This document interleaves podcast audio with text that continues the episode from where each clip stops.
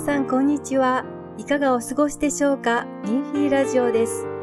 この放送では、バールンゴン学習者の修練体験談を朗読でご紹介します。今日は、正義感強い母はファールンダーファーを守るという内容です。それではお聞きください。正義感強い母はファールンダーファーを守る。文、黒竜交渉のダーファー弟子。私の母は若い頃から地元では有名で男勝りの女と呼ばれています。働き者で善良で気性も激しい人です。当時母は村の婦人隊長を担当して、じゃがいもが入った100キロの麻袋を肩に担いでスタスタと歩き、若い男性たちも顔負けです。母はとても我慢強くて、芯が強い人です。母の思い出話によると、父と結婚する前の少女時代は、四五年間ずっと吐血していた時期があり、山間部に住んでいて、家も貧乏で、県に行って診察を受けることができなかったそうです。しかし母は毎日やるべきことをやって、吐血を全く気にかけずに畑仕事もしていました。いつ死ぬかは運命によって決められていると母は信じているからです。何の治療もせず、吐血はいつの間にか止まりました。それから母の脇の下に腫瘍ができ、実は癌だったのです。しかし、運命の女神はもう一度母を救いました。地元に気まぐれだが医術の優れたモー先生がいます。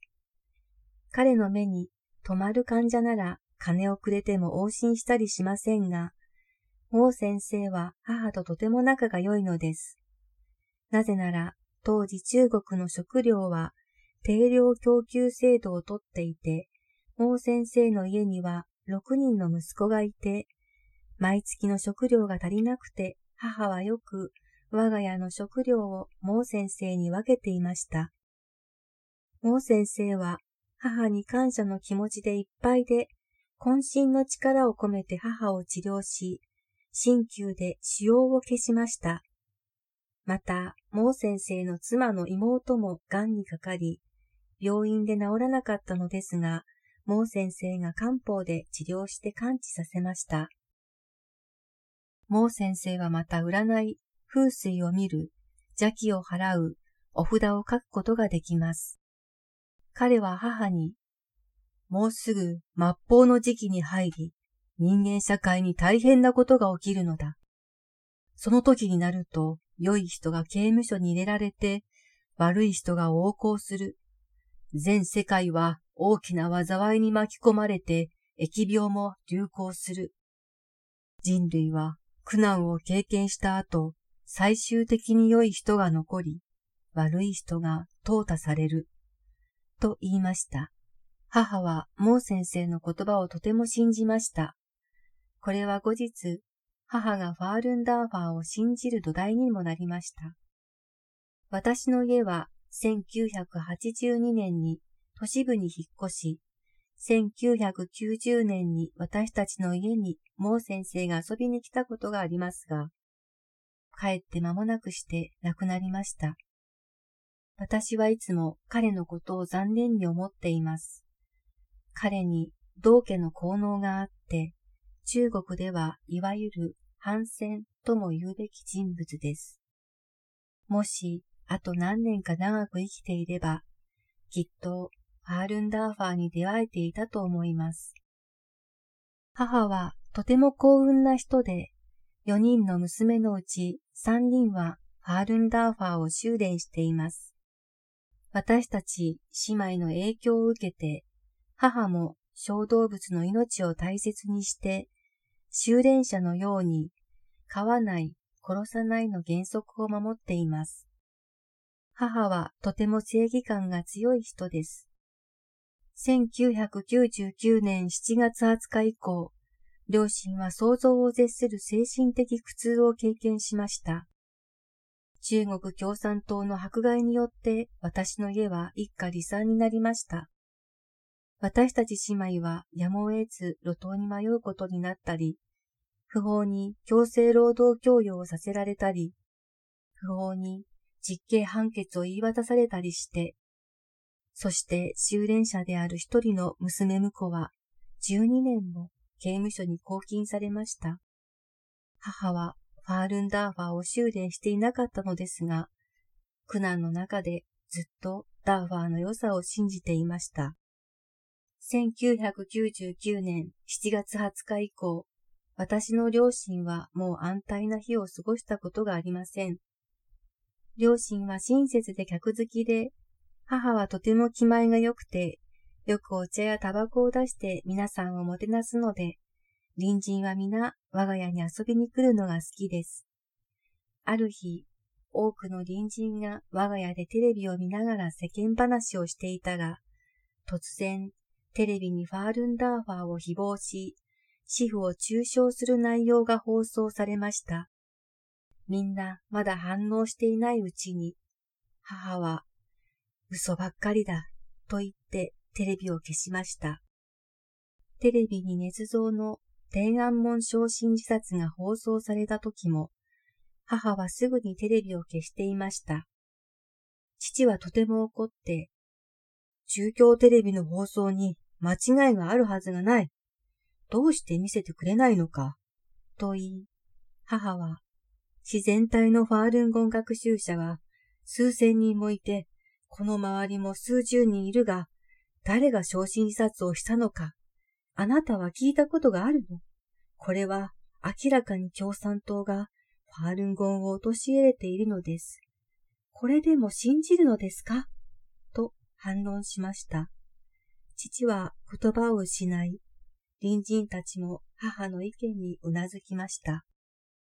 母は私に、もう先生の言葉を私はずっと覚えている。彼が言った大きい出来事は今のことではないのか。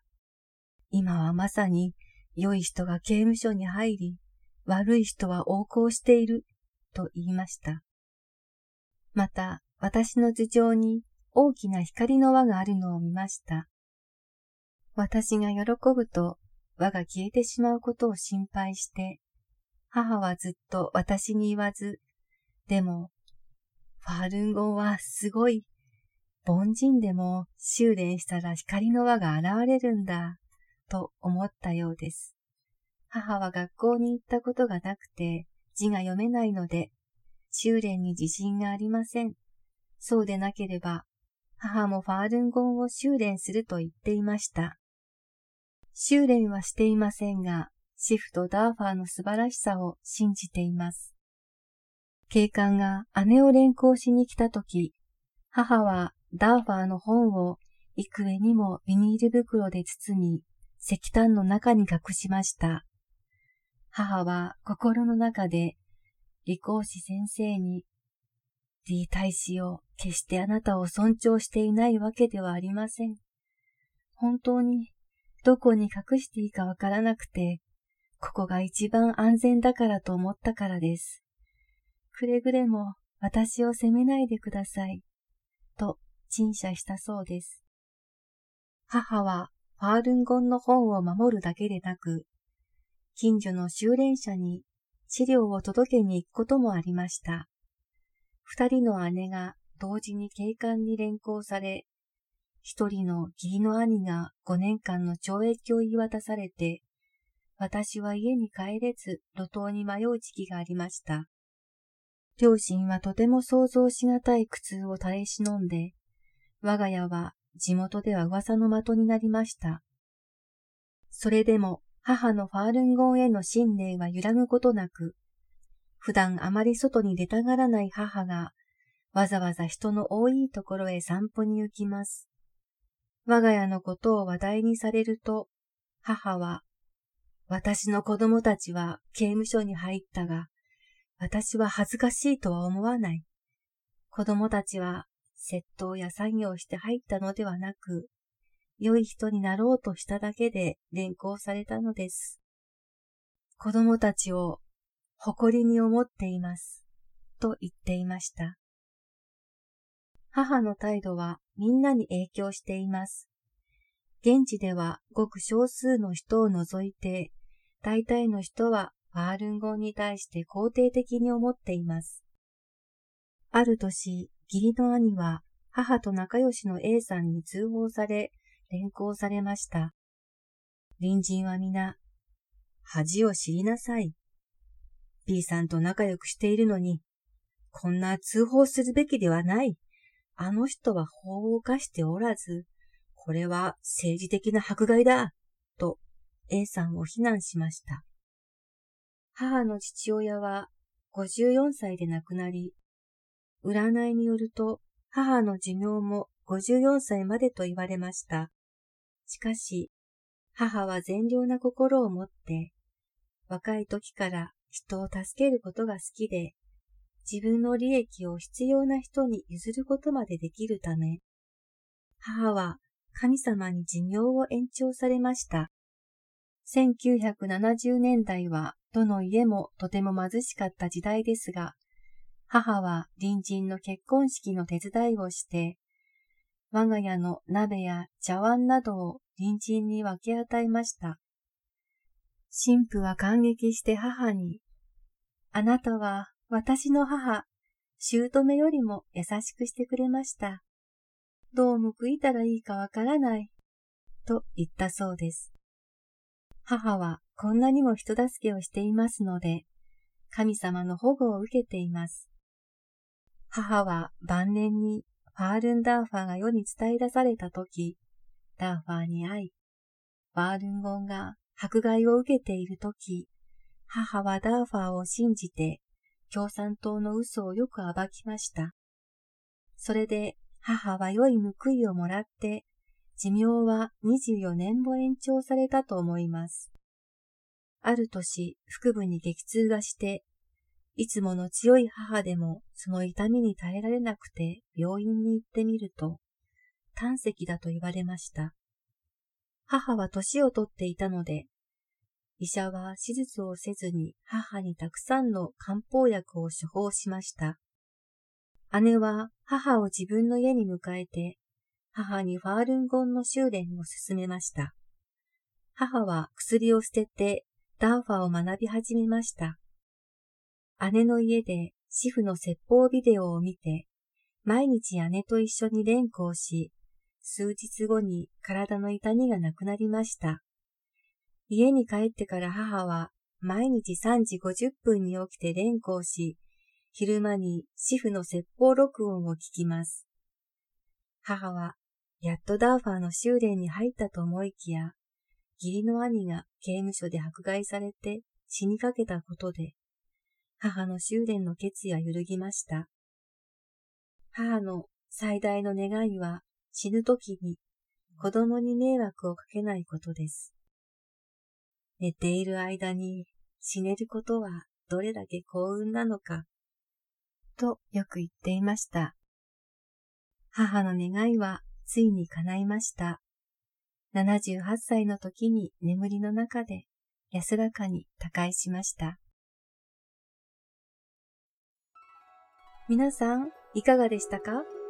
他にも文章を読んでみたい方は、ミンフィーネットのウェブサイト jp.minghui.org jp.minfi.org まで。それでは、今回のミンフィーラジオはここでお別れです。また次回の放送でお会いしましょう。